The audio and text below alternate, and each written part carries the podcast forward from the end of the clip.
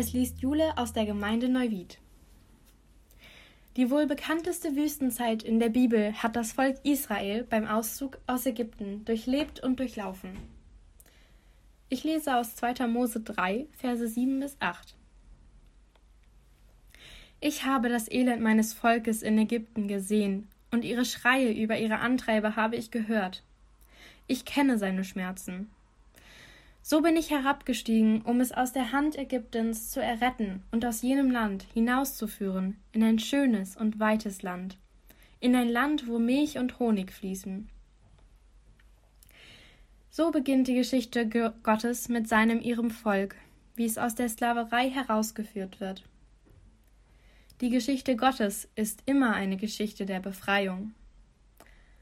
Wovon könnte dich Gott in einer Wüstenwanderung befreien wollen? Wovon willst du dich befreien? Die katholische Mystikerin Madeleine Delbrel fragt in einem Gedicht nach den Schreien vor der Befreiung. Wer schreit? Man antwortet uns die Arbeiterklasse, das Proletariat, die Masse. Wir suchen den schreienden Menschen, man verweist uns auf eine allgemeine Idee. Ideen schreien nicht. Hörst du die Schreie unserer Zeit heute? Gibt es einen Schreien der Erde? Äußert sich dieses auch in den Schreien von Menschen? Ist für unseren Planeten der Weg durch die Wüste der einzige Weg der Buße?